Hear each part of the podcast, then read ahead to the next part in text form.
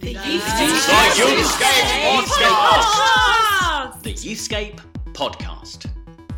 Well, hello everybody, and welcome to a Youthscape podcast. And it feels like a little bit of a different kind of one because we want to talk for the whole podcast about something that's happened this summer, which has probably affected most of us, even if we didn't actually manage to get there, we've been aware of it. So, Martin, welcome to the podcast. Yes, thanks. And we should just say this is the. I think this is the first time we've done this.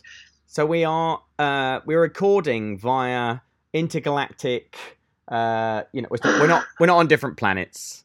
The North is not a different planet. We are. Um, we are on different planets. We're not on the same page, Martin. We're not singing to the same script, and we're not in the same choir. That's right. We are two sandwiches short of a picnic. So so so you're in um, the the beautiful leafy Preston. Yes.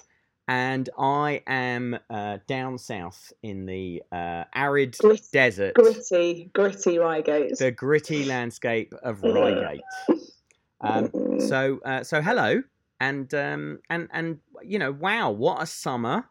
Yeah. What an amazing thing. We we um we've recorded this special edition of the podcast for you because we felt we wanted to mark this um you know this great moment in in the history of youth ministry in in the UK which is the Yeah, absolutely. the end of Soul Survivor festivals. Absolutely. Festivals, I should say. End of Soul and, Survivor and, we, festivals. and when we're really conscious that not everybody within the youth ministry world in the UK access Soul Survivor, take their young people there, or maybe even go along with that style of doing outreach and discipleship and evangelism. So we, we really we really understand that.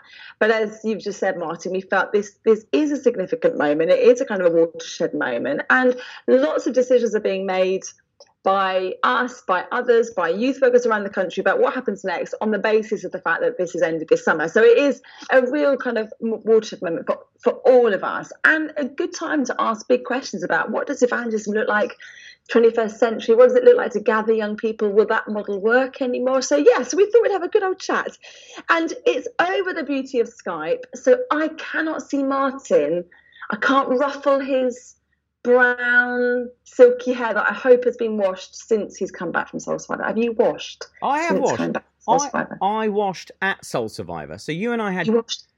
You- you and I had- very different experiences. very different experiences, which we will go into. But if I just so I don't forget this, I had the horror of these unbelievable. So we were at the the final one, which was week C, and um and the horror of those long hot days.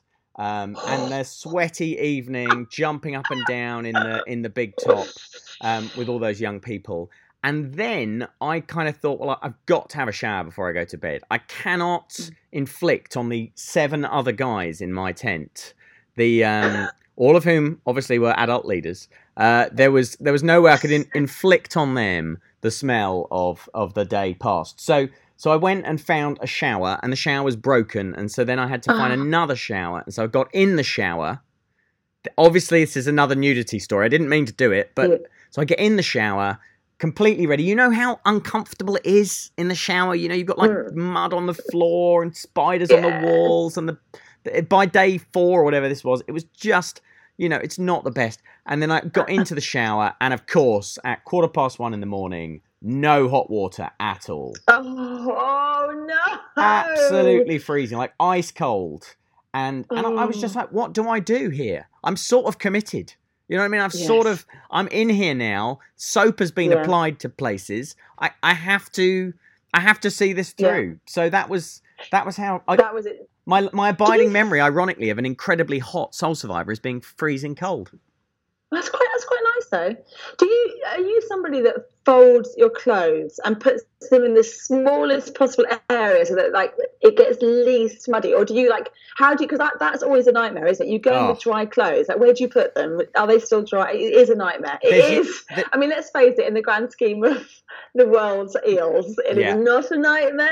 But in that moment, you're just like, oh, Yeah, I mean- everything is going to get I mean, trashed. these are the key issues, really, that we should be talking about on this special uh, uh, commemorative are. commemorative We've edition. Really like it's, it's what it's human nature though, isn't it? We're trying to talk about this massive thing, Yeah. and we've gone down to the and my cup of tea wasn't very nice. Like it's so funny though, isn't it? We But- do it. But I, It's I just to answer your question, um, you try and create a, a a pile that is not too tall so it doesn't topple, but it sits on top of. They give you a minuscule shelf in those in those shelves. There's just one tiny shelf. You think, why aren't there Yeah. more shelves in here? Or or things to hang things on. So everything goes Yeah. on top, and then you're just you think you're ready. And have you had this happen, Rach, where you've got um, obviously you've taken off the old clothes, the old is gone, and then you've got your nice fresh pants, and then they fall into the like muddy water, and you're like, no, that was my last pair of nice, fresh, clean pants. I know. Well, this is where a sarong and Birkies come in handy. So Ah. Birkenstocks, sarongs. So this is where I think by day three of camping with young people, fashion goes out the window, and you're just like maximum poncho. Like it's all about the poncho. I Wow. reckon. Wow. So Did you have the whole deal of, of saying to the girls on your campsite, don't don't set your alarms for 4 a.m. 5 a.m. So, so you can get up super early because that's one of the issues that I've always had is that the girls go like right got to get to the shower first they set their alarms super early and wake the entire campsite up did you have any of that or were your girls like that's a very gendered question I'm sorry Yeah. it's just the reality that it is the girls in my youth group that have done that um, did you have that Well, I don't want to single anyone out. I did have a No. wonderful conversation with a very, um, you know, very glamorous young woman who Mhm. confessed to me on the last day that she hadn't had a shower the Wow. whole time, and I was But like, she- I'm kind of, I'm kind of impressed. I'm kind of pleased, uh, but also, I, you know, that's there's also hygiene issues here. But I'm not saying who she I was. think as long as hands are kind of anti-backed for Britain, then I think we're fine, aren't we? Oh my goodness, we So, went through some anti Anyway, anyway, let's let's now pull back from the micro, which is the your shower experience and anti-back. How how was it? Because you took an enormous youth group. I came when I came on site. I thought I'll come and see Martin and witness the fitness of of him doing his youth ministry. And there were just young people everywhere, and they you brought them all. I, it was amazing. Tell us a bit about your youth group. Yeah, so um uh I'm anxious not to be doing the I've got a big youth group thing. Um, Have you got a big youth group there, Martin? Well, we have a fairly large youth group. Um And you gathered other young people from other churches. That's what I like to do. I, I- add them on. I, I add on the did that. So we we had 16 others from another church down the road. Um which I did for you know, what I told them was this is really, you know, an exercise in church unity. Um, but of course, we all know it was so that when people saw my group, it was even larger, and uh, and then And- people would think I had a big and- youth group. And also, did they bring with them some awesome women that did the cooking? Because I think as well, I, I have in previous years thought, like, what churches have got great volunteers? like, I'm really struggling to get people to the cooking. I have to say, great people to do the cooking? we had so we had so in our group we had about 100 people um Yeah. i would say about um uh five of those were over the age of about 19 um we've got an amazing group of um young and emerging leaders who just basically did half the if not all the work really um and and then there was just a few of us kind of older ones who were just uh, just watching the chaos unfold and holding our backs. Um, but um, Mhm. but we did have these four amazing women from um, from St Mary's Reigate, my church, who came and just cooked and catered the whole time. So so it was really amazing. Um, and Praise and God. so uh, yeah like uh, it's good to just uh, talk about our different routes through the week. I had this amazing opportunity to experience uh, a week of soul survivor as a uh, as the leader of a group. Not just there as a Mm. sort of one of the volunteers. Uh, i've done that in the past and then done a lot of swanning off to uh, the speakers Mm. lounge or the or the premier inn. Um, no, and there's nothing wrong with the premier inn. I'll just get to that rachel um, but but I've done, but it was really it was really helpful for me uh, to be able to see the experience truly from the inside, not just as someone who's journeying with young people, but someone who's responsible for that group of young people. Mm, Um, mm. and so uh, so yeah, I, there was lots and lots that I probably picked up and noticed that I wouldn't have done if I'd been in my usual swanning about role. Mm. Um, and that's amazing. Was there anything conflicting about that? Well, I mean, I had my son there. That was that was uh, fairly conflicting, but I mean, he he, he he was amazing. He had an amazing time. Uh, mm. But it mm. was weird to be there as a youth leader and a speaker and a parent. That was um, mm. that was a strange mixed bag of things. I was absolutely exhausted to the point of not being able to speak by the end of it. But mm. um, but you know, you do kind of because you when you're when you're kind of responsible for a group, you end up in this sort of position. I described it as being like an air traffic controller. You were aware of sort of 60, 70 different journeys that were going on. And and my job was just to figure out who was where, who needed a bit of input, and which of our leaders we could kind of get alongside them and help them to do the next bit of the journey. Uh, and it was just this glorious chaos. I mean, there was there was too much going on at any moment with too many young people's lives in the most wonderful way for me to ever assume any kind of control, mm. which I thought was lovely. I thought was really lovely. So, um, so I just kind of watched the magic unfold in um, in in you know tens, fifteens, twenties, different lives at the same time. It was it was amazing.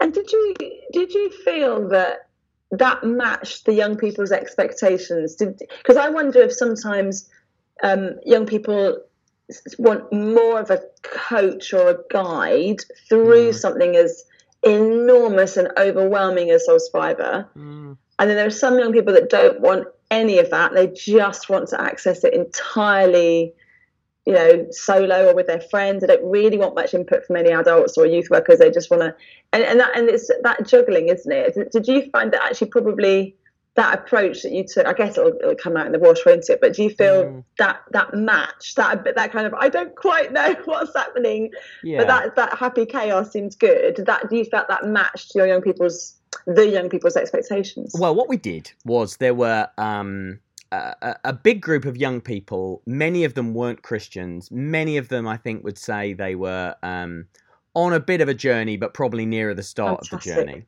Fantastic. Um, and and so they're quite reserved. They're from you know we this is quite an uh, an unemotional middle class area. Um, we don't mm. we, we don't do big shows of of anything really. Um, and so yeah. um, so the first three days were were pretty tough going actually they were they were spectators they were watching and observing and mm, and uh, mm. and, and and then um, what happened was um, we had a bit of a crisis meeting on night three. We had a leadership kind of team meeting. There was a load of us sat on the floor of the big top, all looking a bit a bit sad um, because mm. nothing was happening. And so what we then decided to do um, was was actually have a kind of day of deliberate one-to-one check-ins with pretty much every young person. And all we did was ask a couple of really simple questions. One was what how are you finding it so far? What are the highs and lows? What are you struggling with? And then the other one was look, you know, this is an opportunity. If God is real, this is an opportunity to meet with Him in a profound way. What would it look like for you in the next couple of days to take a bit of a risk and to take a bit of a step towards God? And that was it. That was all we did. And we just caught up with all of these different kids individually over the course of 24 hours. And that was the glory of having quite a large team of young leaders who were able to get alongside me and, and the other older leaders um, because we were able to get round everyone and ask that question.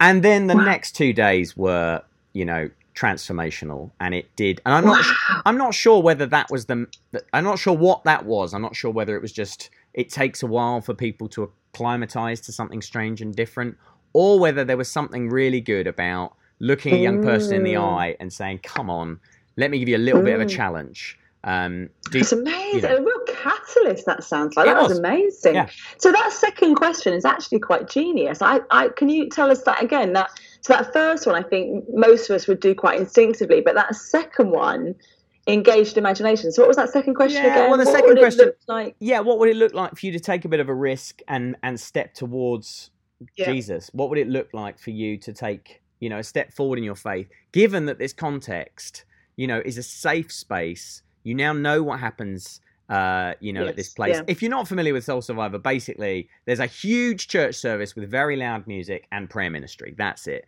And the young people had kind of got got used to that by then. And so I was saying, like, now you know what happens here.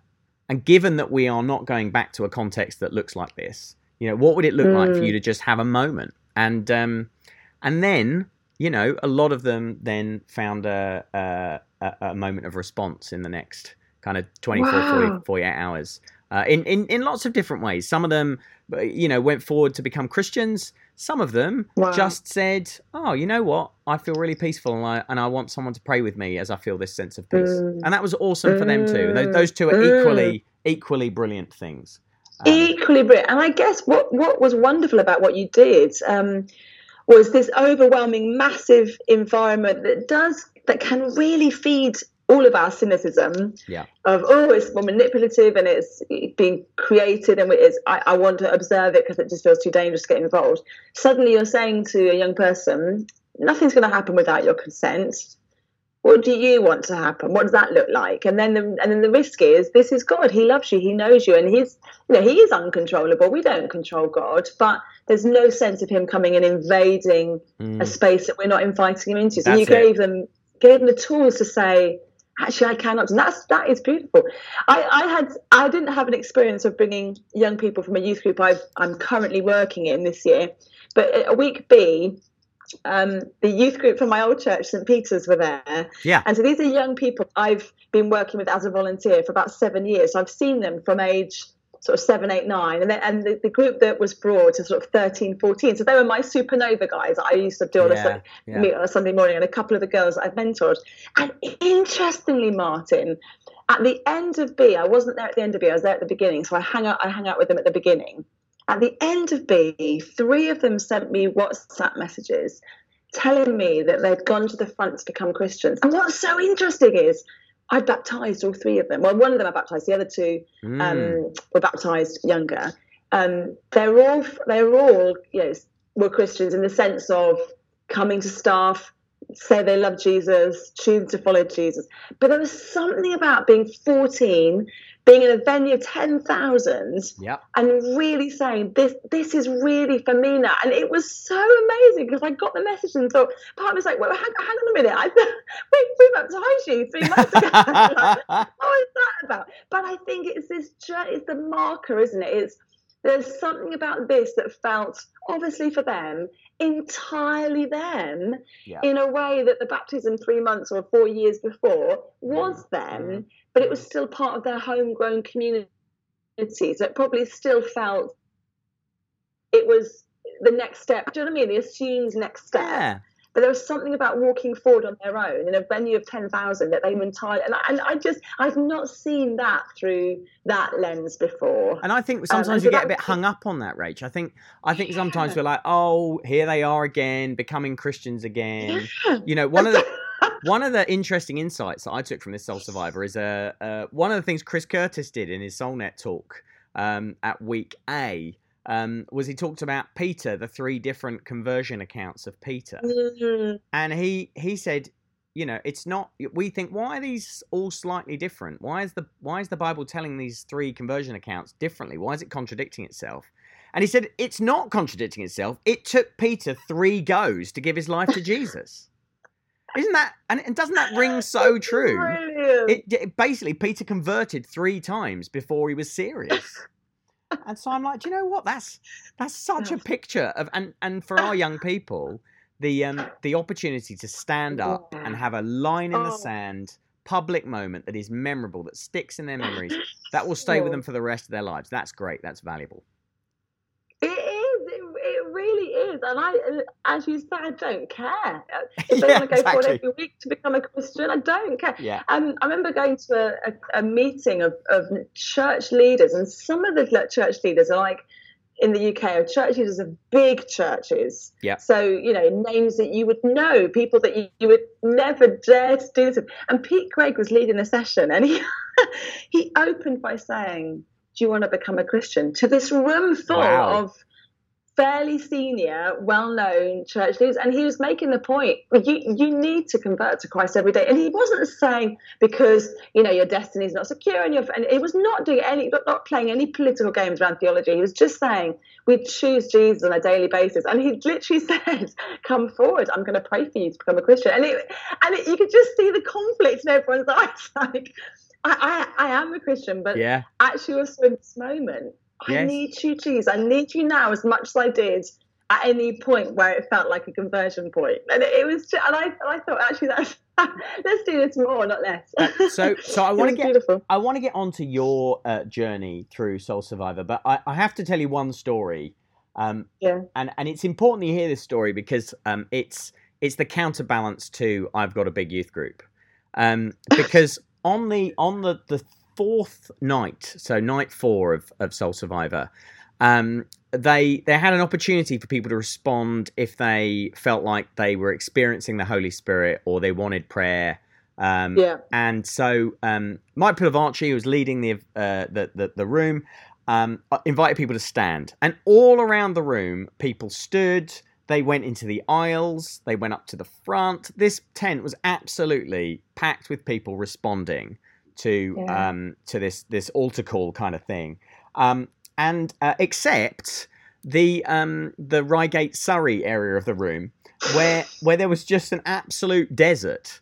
Um, I think one young person had stood up, and then all my kids who had just been, you know, just not just too cool for school all week, um, Mhm. you know, uh, was still there, and I was like, God, what?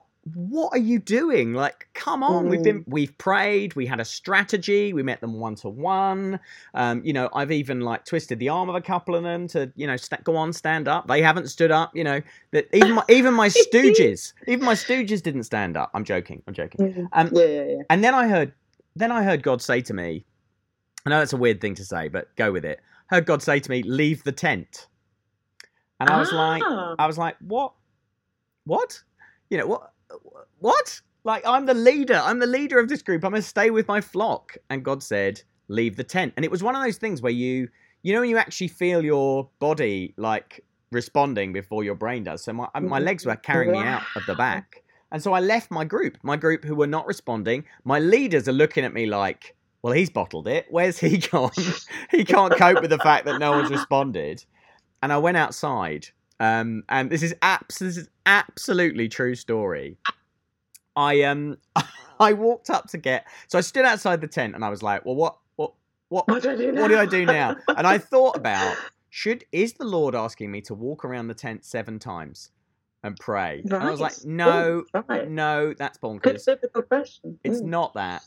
And so I was like, what am I supposed to do? And I didn't feel like I should go back in. So I went to get a drink. And the um there's just outside the big top, there's a, a coffee bar. Um and parked up alongside it there were some of those golf buggy things that they use for first aid. Yeah? Mhm. And so I thought, well, I'll get myself a drink. And uh, there was a little bit of a running joke through the week from my youth group because um, because I'd had a book that had come out um, uh, this summer and it had been mentioned from the main stage and they knew that I was a speaker. And so my kids were were kind of uh, in in the way that young people helpfully do, uh, openly mocking me all the time for uh, for sort of how I how I probably thought I was a celebrity. Um, and uh, and I love young people because they do uh, they do not allow you to get away with any sense of kind of arrogance in that sense. So I was beautiful. Anyway, however, I'm not perfect. I'm not perfect, and so I'm ashamed to tell this story. And so I walked up to get myself a coffee um, where these buggies were parked, and uh, a man comes up to me and he says, um, "Hey, excuse me, are you?" Um, and I said, "Yes, yes, I am." And he said, "The driver of this buggy." Oh no! Yeah. And Yeah. then what happened? Quick, what happened Yeah. So I'm like, Did you have uh, to let him drive it? so I was like, oh, uh, no, I'm not the driver of the buggy. Okay. And then I and then I walked off. And then I felt and then I felt and then I felt the Lord say, go back into the tent now. So I was like, well, that was great. that was that was fun. So I um so I walked back into the tent and uh, maybe three minutes had passed. And where I'd left this arid landscape of young people staring bored, it was total chaos. It was total chaos. Oh. They were praying for each other. They were crying. They were receiving the Spirit. They were going forward to become Christians. They were. It's just. It was everywhere. And and my initial reaction was, God, are you are you telling me I'm I'm out of youth ministry? Is this is this what you're Mhm. saying? And then I and then I felt no. He was saying, you know what? No. You know what? You're you're not doing any of this. You're not going to do any of this. Number one, Yeah. it's me that's going to do it, and number two, I you are you are building a team, and this team are going to. I've I've decided to get this team to do all the praying this evening.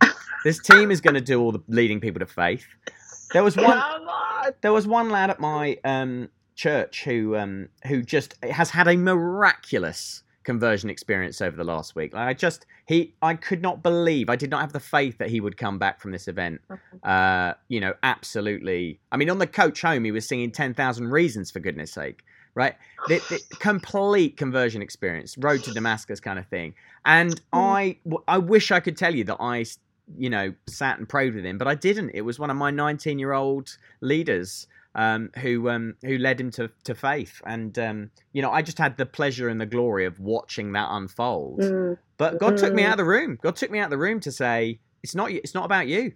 And you know, I, I've learned the. I think I've learned the lesson uh, via the the whole golf buggy experience. Do you think that's what that was then? What? The, well, I think it was. I think the Lord. The Lord is gentle and kind, but also he he knows we can uh, sometimes do with being taken down a peg or two. And I think I think there's a little bit of God saying, "No, you know, you're just you're just Mm. my you're just here to serve me. Don't think don't think any higher of yourself than that." And uh, oh, Martin, I would love to have seen the whole golf cart. And I'm, so- I just love you the fact that you didn't fudge it and then go, oh, now I need to try and pretend to drive the golf cart to kind of Yeah. cover up my indiscretion. I, I, uh, I just love these stories that you tell, and I think that God has used your book in multiple ways to remind you of things. Like Yeah. yeah, that was just interesting because I also think you're one of the least arrogant people that I know. But anyway, um, so in, interestingly, I, I wonder also because I, I have a little bit of a story of Soul Survivor of God gently getting me out of the way, quite, quite violently gently getting me out of the way. And I do sometimes wonder if it's. I used to think it's because God's annoyed and cross and we're we're overstepping the line. yeah, But I think just like we are with young people who are uber enthusiastic and always want to be doing everything, we want to just gently say, "That's great, but let's just give space to somebody else." And I, I wonder a little bit. It's the spirit who says to us, "I love your enthusiasm. You know, I'm not done with that. I just love it. Yes. Just, just pop over there for a minute. yes. just let me do what I need to do, then you can come back and enjoy it. Yeah, So- absolutely. So that you know that was the that that was in a nutshell the highlight of my uh, of my time. But you, as you've alluded, um, and we sort of stay with let's let's sort of stay with the last ever Soul Survivor with Week C Yeah. uh, because you had a fairly normal Week B, but then Yeah. then well, let's just put it like this: you spoke on the um uh the second night, and Rach, anyone who was there would say you did a wonderful job. You you Oh, did an thank you. amazing job. Many people were were really challenged, and it unlocked a load of stuff for a load of young people. And then, and then I got a text message. So I'll let you pick up the story wherever you want to. Well, well, interestingly, as I left site that night, I turned, I drove off site and turned back and saw the, the all the lights that were streaming out of the big tent because they, they they sort of mark the dark pathways onto the Yes. campsite, don't they, with these Yes. long lines of bulbs. So I just looked back and saw all these lines of bulbs and took a photo and thought. Wow, that's Soul Survivor. Soul Survivor's done. It's done. The, all these lights are going out into the community. Wow, you know, this explosion of I just had this little kind of I had to pull the car over, had a little cry, had a little kind of one of those my sort of indulgent prophetic moments. It probably isn't prophetic, it's more just me going, Wow, what a gift Soul Survivor continues to be to the church. Drove drove back to the Premier Inn and thought, Oh, I better write my seminar with Martin tomorrow. So I spent quite a lot of the night writing my seminar and then was very, very ill all night. Very, very ill, very ill. And did that thing that we probably we all do, youth worker friends, where at seven in the morning I thought, oh, I need to be on site by nine. I'll just give it 10 more minutes. I mean, why would I miraculously by 10 past seven not be throwing up if I was throwing up at seven? But anyway, and then I thought, I've got to message Martin, but I messaged him very much like, I'll be there. I'm just not very but I'll be there. I'll be there. I'll be there. And then a few minutes later, mm, I'll definitely try and be there. And then you very lovely straight away sent back the Rach, I can do this. It's all right. If you're not well, just just recover. Because you and I had had a big seminar as well in the afternoon for your book, and I didn't want to trash that. And then I well, you could have trashed it in a much more spectacular way, Rach, if you'd been done. I vomiting over the kids. I to throwing up, but I had, I had to be here because I had to be here. And then I had a message from Ali Martin saying, "Honey, if you're not well, do not come. Do not come. Do not come on site and make us all sick." And actually, something that was such permission giving. Mm, So I was like, okay, okay, I'm not going to go on site. Oh no, how do I feel about this? And but actually, you and Ali did the final session, and it was in the big top. It was, it was, it was for me. I felt was a beautiful gift for Ali, not me being ill, but that she got to deliver that because Yeah. she carried the Soul Sister stuff for so many years, and it Mm. cost her, didn't it? We know yeah, that it wasn't Yeah, of course. she didn't easily carry that. She felt quite like, is this right? Is this not? But she did a brilliant job. And it, I just felt, I just felt God's way saying, Rachel, it's closed now to you. This, this, you don't need to be there. I, you know, brilliant people are doing this better than you. Um, and so then I thought, oh wow, I'm feeling a bit better. I'll get in the car and I'll Oh, drive no, no. Preston. Oh my goodness! I think I saw the inside of most bins and toilets of laybys and service stations from its far back to Preston. In one point, I think I fainted in the um in the lay-by at one point. Yeah. Um, and then Travelodge wouldn't let me stay because I was obviously very ill. And so eventually, eventually, I rang my lovely husband and said, Listen, I need people to come and get me. And of course, you know, this lovely church planting community we're with wanted to come and bring a coach and do an outing to come and get me. But I was like, no, just just a couple of you. I, I'm, you know, very, very ill and look horrendous because there's stuff everywhere. And so, so I eventually crawled to, I got to a service station around Manchester and I gave a call. It was so vile, Martin. It was just at one point I was lying in the car like I think I'm too ill to even call a paramedic. oh like, no. Jesus help! Jesus help me! Help me! And it was so hot, and I had no aircon in my car, so it was just awful. Was Wow. awful. Right. But anyway, I mean, there's a there's a beautiful vulnerability about all of this, and I, I do think that, that our stories share a little similarity, and Yeah. um and and this is something that the next generation of events and and anyone who wants to follow after what Soul Survivor has done have to have to take on board. The final Soul Survivor event ended, uh, you know, it was slightly it was slightly choreographed, of course it was. Um, but we sang Amazing Grace together. The worship leaders all walked off, uh, and it was just uh, just the cross was illuminated in the darkness, and that was it. And uh, and that's the thing about Soul Survivor. That is the wonderful thing that those of us on the inside know for sure. And and it's easy if you if you haven't been on the inside for a long time, you could be cynical about cynical about it. But but it has always been about Jesus. It has always Always. been about. Jesus, not you know, and they don't generally get like the world. You don't hear like the great Christian celebrity speakers of the world at Soul Survivor, um, No. pre- present company excluded, obviously. But you, no, um, no, you, you don't. You- they they they, def- they never used to buy in the best, you know, as it were. They um they, they grew it all pretty pretty organically. They did it with their friends, and then they stepped away in obedience to God. And at the end, it was just all about Jesus. And even even for us, our personal final experience of Soul Survivor after all these years, you ended up chucking up in laybys, and I ended up being humiliated outside the tent by a man who thought I was a buggy driver. And there's something glorious about that. And so I, I embrace it. I embrace it. So yeah, yeah. anyway, Oh, people, I mean, it was it was quite a, a, a mad last evening though with the weather, wasn't it? I was I was following it all on social media. Wasn't there? Didn't didn't God shout from the heavens That at was one point? that was fr- I mean that was freaky. Quick, tell us what was that? Because you were and there. slightly terrifying. So, um, so there was a um, uh, as as I said, it was boiling hot all week at Week C. Absolutely, you know, sweltering heat, relentless, no break in it, and no forecast break in it. It was a one percent chance of rain that evening, which is interesting, isn't it? A one percent Yes. chance of rain.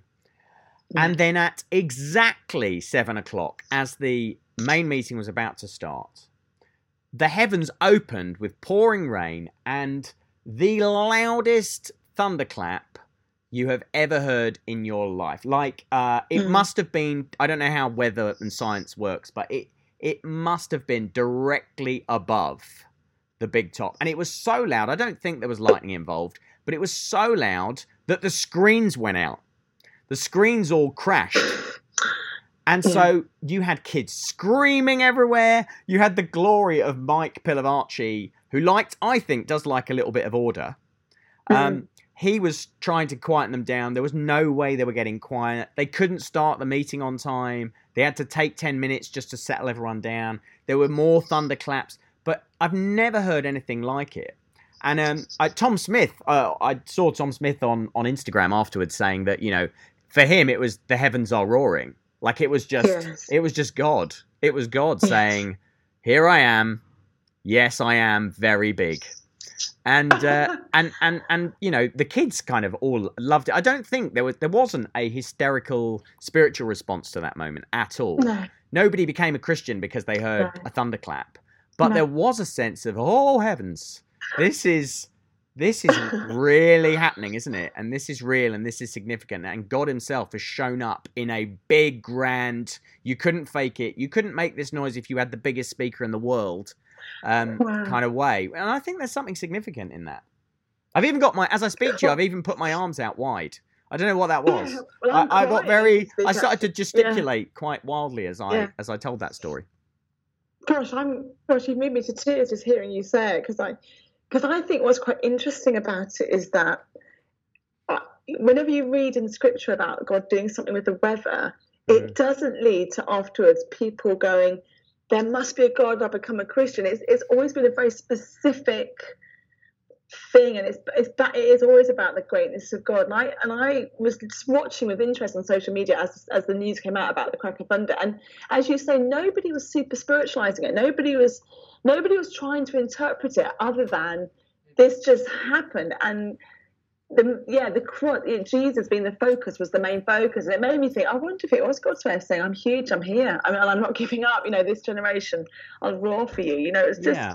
just amazing. I feel really choked you telling that because, and, and again, it's one of those things that will in the future people will roll eyes about, and you know, was it this? And that's okay, that's all right. But God, of course, God, of course, that could be God. Why couldn't it be God? Yes, absolutely. Is our faith so small that we think God couldn't have a bit of fun on the last night with a bit of a loud crack? Absolutely. and everyone was safe. No one was hurt. You know, this is yeah. no, I mean we did get everyone to move away from the metal poles. That's that's true. we did do that.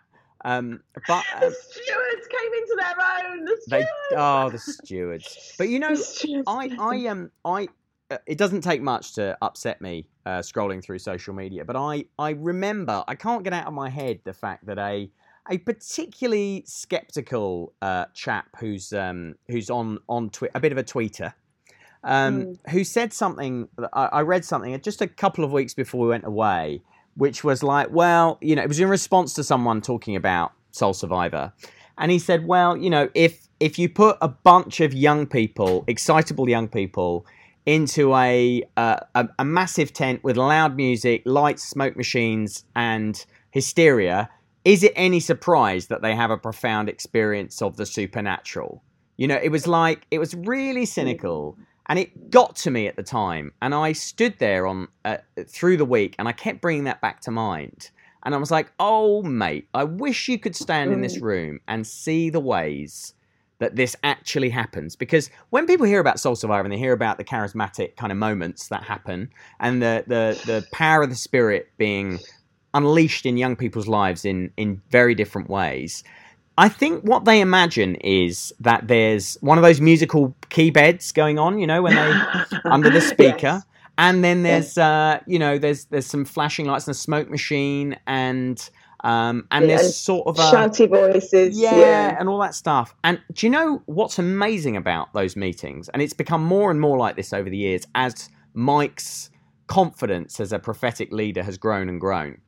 Um, he deliberately does everything he can to puncture any Mhm. sense of like hype. So if you're into like neuro-linguistic programming uh, uh, or mind reading or any of that stuff, the key thing, hypnosis, the key thing is you don't break the character. You don't break the um, the moment. You have to take people on a linear journey where they get swept up and the music increases and the hype and the hysteria increases, and then you can lead them to behave in funny ways. To anything, yeah. But what happens at Soul Survivor is he makes a joke. He makes a joke. He kills the room. You know, uh, everybody laughs. It brings all this oxygen into the room and everyone relaxes.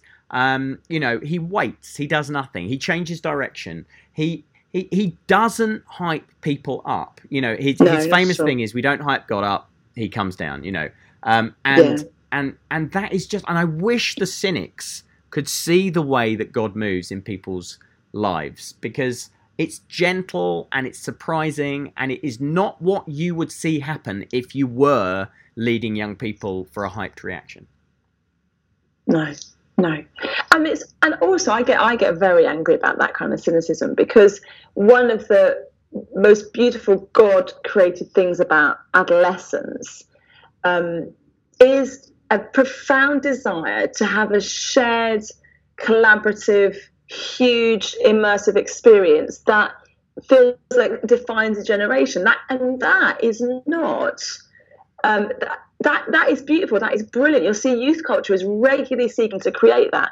And so I, I think what's been beautiful about Soul Survivor is, is everything you said. And and when I have preached there, Mi- Mike will specifically say, just end your preach, and then we'll just see what happens. There's no, it's absolutely, it is cut off there, and it's say less, don't say more. You know, it's very specific. We're not, we, you know, we, we care for these young people too much to, to have any controlling sense. Um, but the other thing is that these, this then this really intimate, gentle encounter with Jesus happens with 10,000 young people, and the quiet that, that descends is unbelievable Mm. with 10,000 young people. Mm. And that's count, that's countercultural as well, isn't it? When do you get 10,000 young people together and it is quiet? So it's it's not that it's, as you say, it's hyped up. It's, it's how amazing for a young person who's the only Christian at school or the only Christian in their community to have to know that they can have an intimate encounter with the, with the Father, Yeah. and they can look around the room and nine and a half thousand other people are having the same thing. I mean that Mm. that that is like, don't we want that for this generation? We want we them to know that they're not alone. And, and I, I, so I'm the same as you. I, I feel it's. I feel it's bordering on robbing young people actually of how God created them to how they're wired. Mm. And of course, we need to challenge when we see people manipulate. Of course, Yeah, we of do. course but we, we could do. be as manipulative in a kind of a progressive. It only ever happens on the street. You know, make sure you drop the f bomb every two words. That that can be as manipulative Yes. as preach on a platform. So I think, yeah, we, we need to be very careful that we don't um, just, yeah, we don't destroy how young people are made in our desire to not control them. Yeah, it's, it is powerful. And actually, when I was on the when I was preaching that last night, and and Ali and Andy and Mike all come up, and then we just wait on, you know, wait for, for God to do stuff. And I said to Ali quietly, I think I think I've got something, and, sh and I said, can I share it? And she said, Well, I tell you what, don't don't use the word anger because that's a triggering word, isn't it? Just just share that, that, that there might be a big emotion. Don't you know, if, if it is that, that then they'll Mm. know that. Just less words, Rachel. Just Mm. less. And I thought, there we go. That's another example. Just Yeah. just less words. Just say someone struggling with big emotions. Don't don't feed what that might be. Mm. I'm going to dig it up. If it's them, they know. So I thought, yeah, that's it's very authentic right the way through. Very, yeah. So, beautiful. so you and I both kind of see the value of these large-scale gatherings of young people, and um, and I, I'll tell you where I stand on this right away. There have been a few people who've said maybe maybe big gatherings of young people is a thing of the past. Like maybe maybe this generation doesn't need big gatherings of young people. I think that's absolutely ridiculous. I think that's a ridiculous suggestion. Young people love big gatherings. Look at rock. Con- they fill Wembley Mm. Stadium for Taylor Swift. Why would we hmm. not have large gatherings of young people come together to have a corporate experience of Yeah. God if we do still think they want to come together for corporate experiences of a pop star? That's crazy. Yeah. Yeah, yeah, So there is this there is this question of like what comes next, and across the summer there were a few that were pointed to. We know there are others as well, um, and uh, yeah, I mean it's just amazing to think what comes next. I wondered whether now let let's just do a little. Let me do the caveat, okay? Um, Yeah, it- regular listeners to the podcast will know that um, we were for a long time planning an event for 2020. um, and we decided not to do it in 2020. I think there is a, as I said at all three weeks, a more than good chance that Youthscape will start something new, but not until 2021.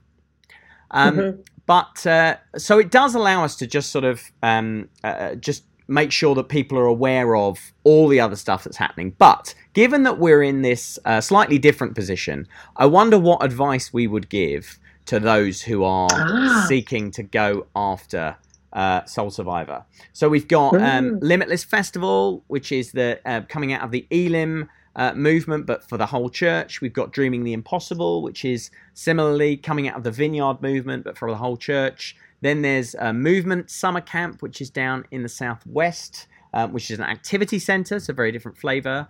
Then you've got Luminosity, which takes place within the context of the New Wine uh, event at Peterborough Showground. Um, so I think the idea is there's a separate youth village there, and then Focus Alive, which is the same story really with uh, with the HTB Focus Camp. There's a separate youth village um, where you can camp with your youth group. There's also new stuff going on, big big church day out for young people, which is earlier in the year.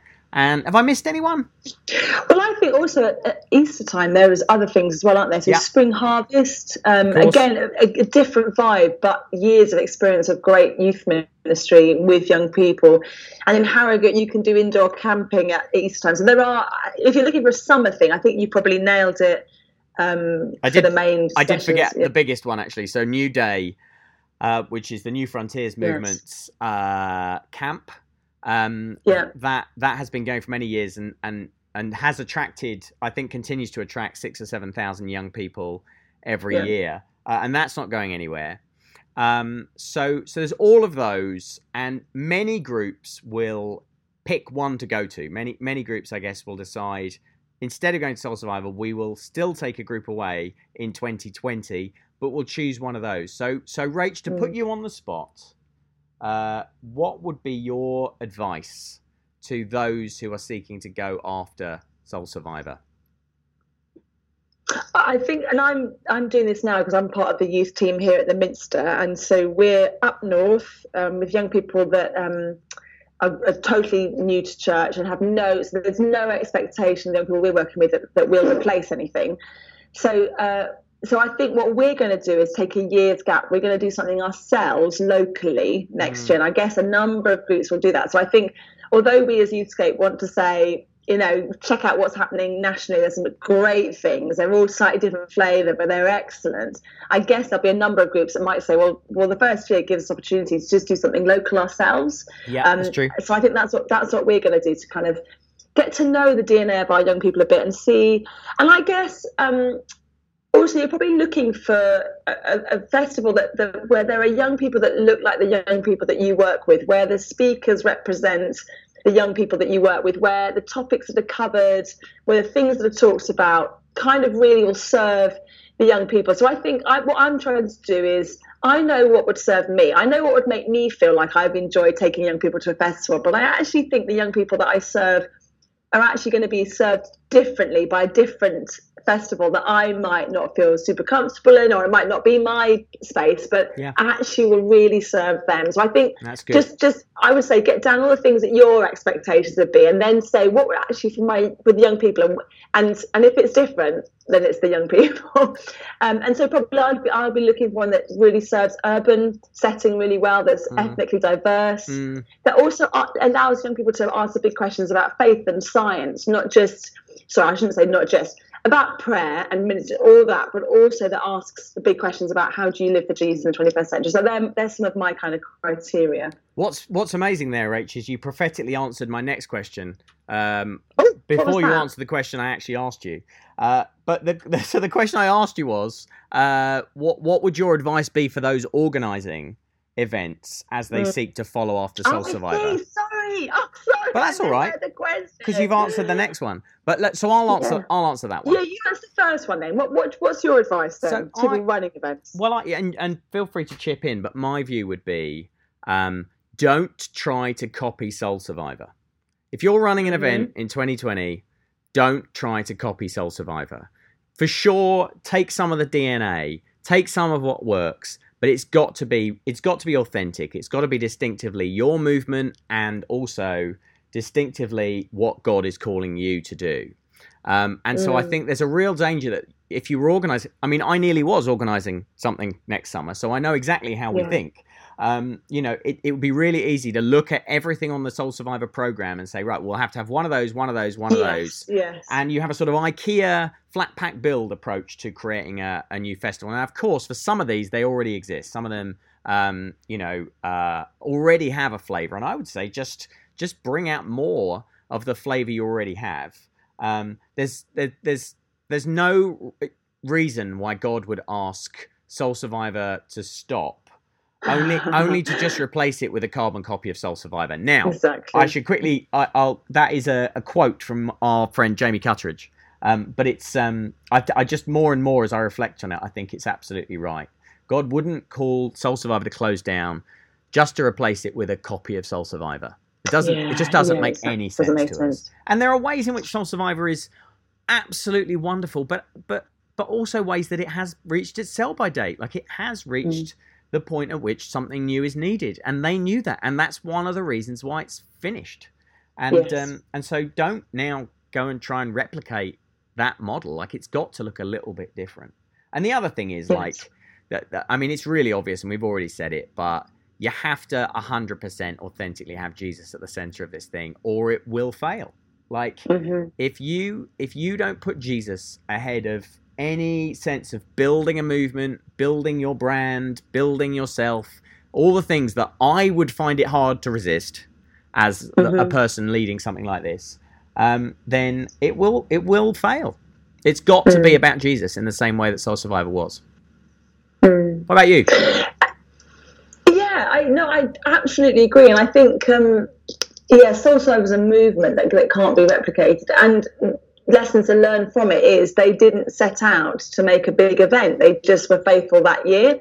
Yes. Took a few young people away, added numbers, so, so they definitely surfed a, surfed the wave that was there in front of them. They they were Mm. pioneers, weren't they? Mm. It, it, it didn't exist, so I think our great strength in this country is that we know we can run festivals and, and events and that people like the youth workers listen to this podcast. We, you know you and me we're going to get our young people to them. You know these events rely on youth workers like you and me doing the hard work of getting our young people there.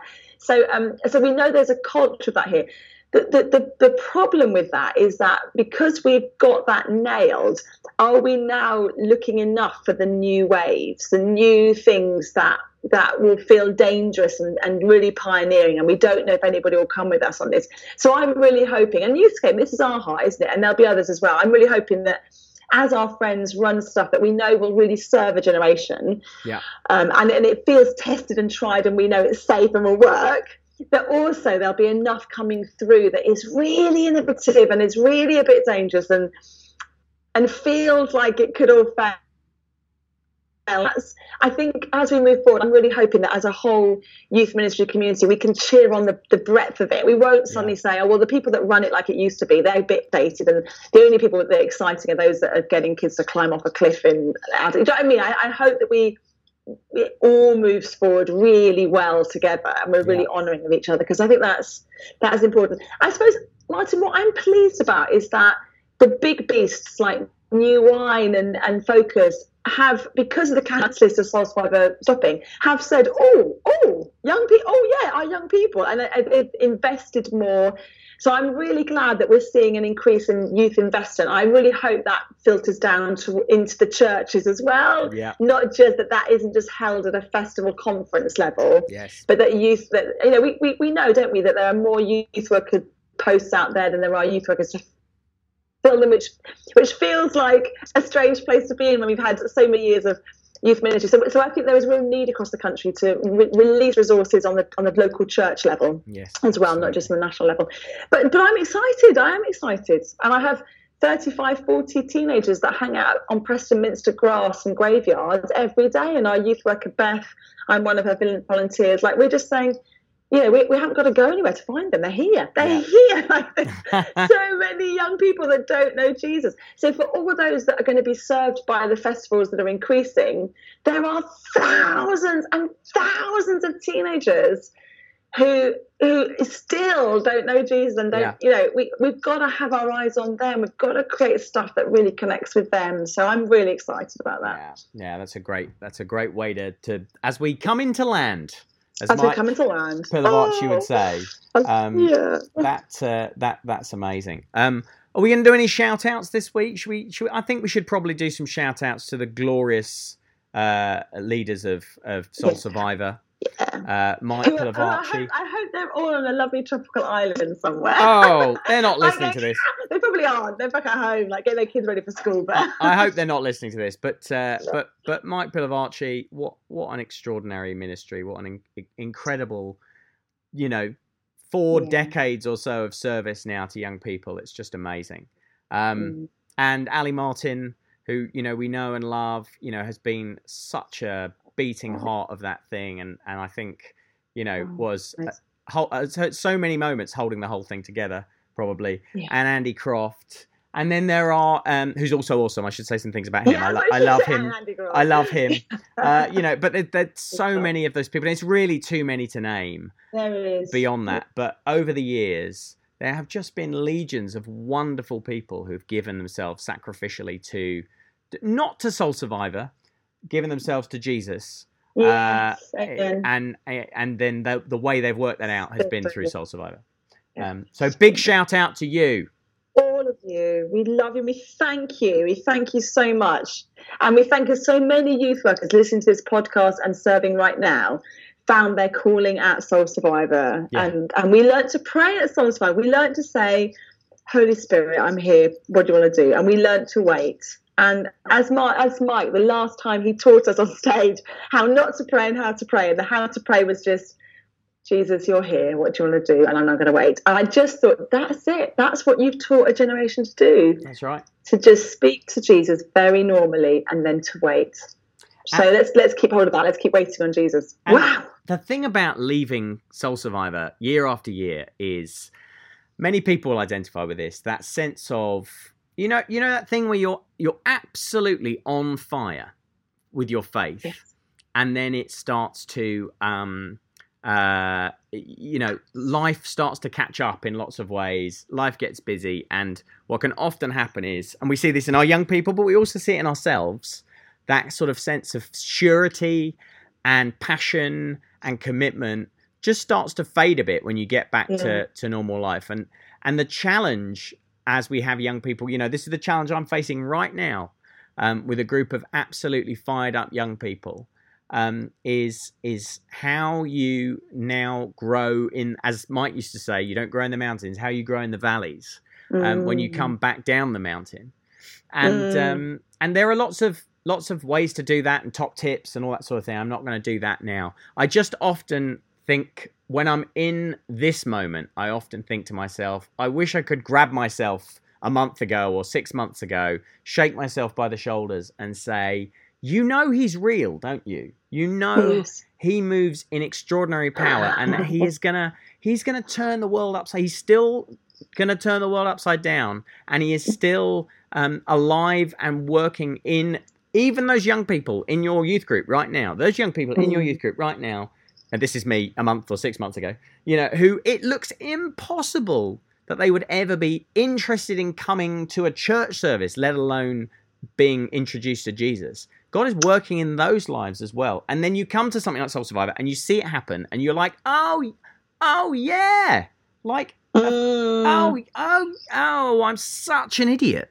I'm such an idiot. And, And you say, "Can I become a Christian?" Can Yeah. I, maybe that's time to become a Christian. Maybe Maybe, that's should- what we need to do. maybe we should become Christians now. Yeah, Let's come to the front of this podcast.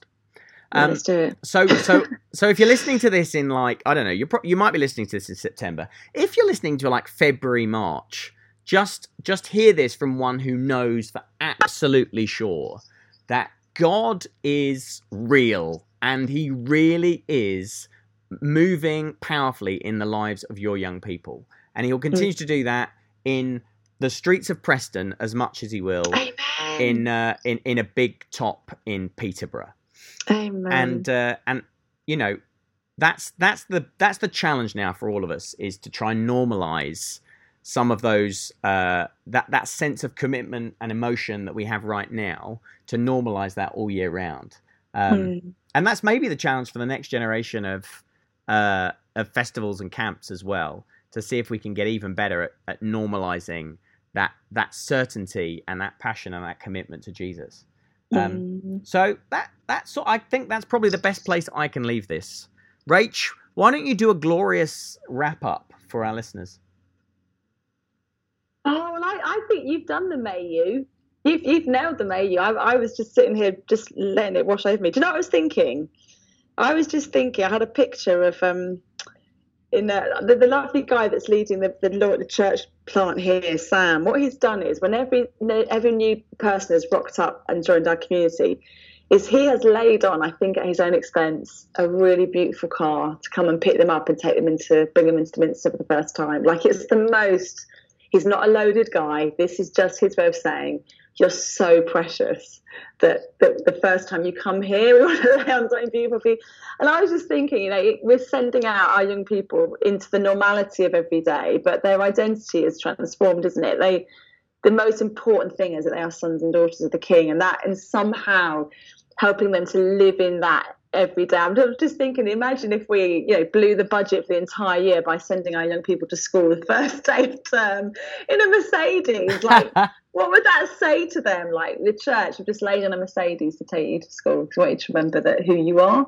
Remember that you you travel as royalty. And so I'm just thinking, may may you, youth worker today, whatever vehicle, mode of transport that you take to go anywhere, may it feel like in the world's best limo or the world's best Mercedes. That that somehow you're not you know not better than others. It's not about being better, but it's about being a new creation. And we and we know when we know who we are, that we are children of God, sons and daughters.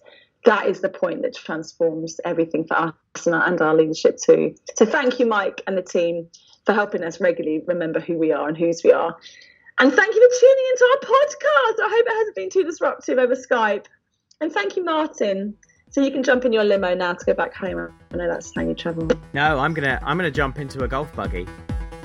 are you that guy? Are you that? Are you that guy that? Are you that guy that like? Yes, yes, I am.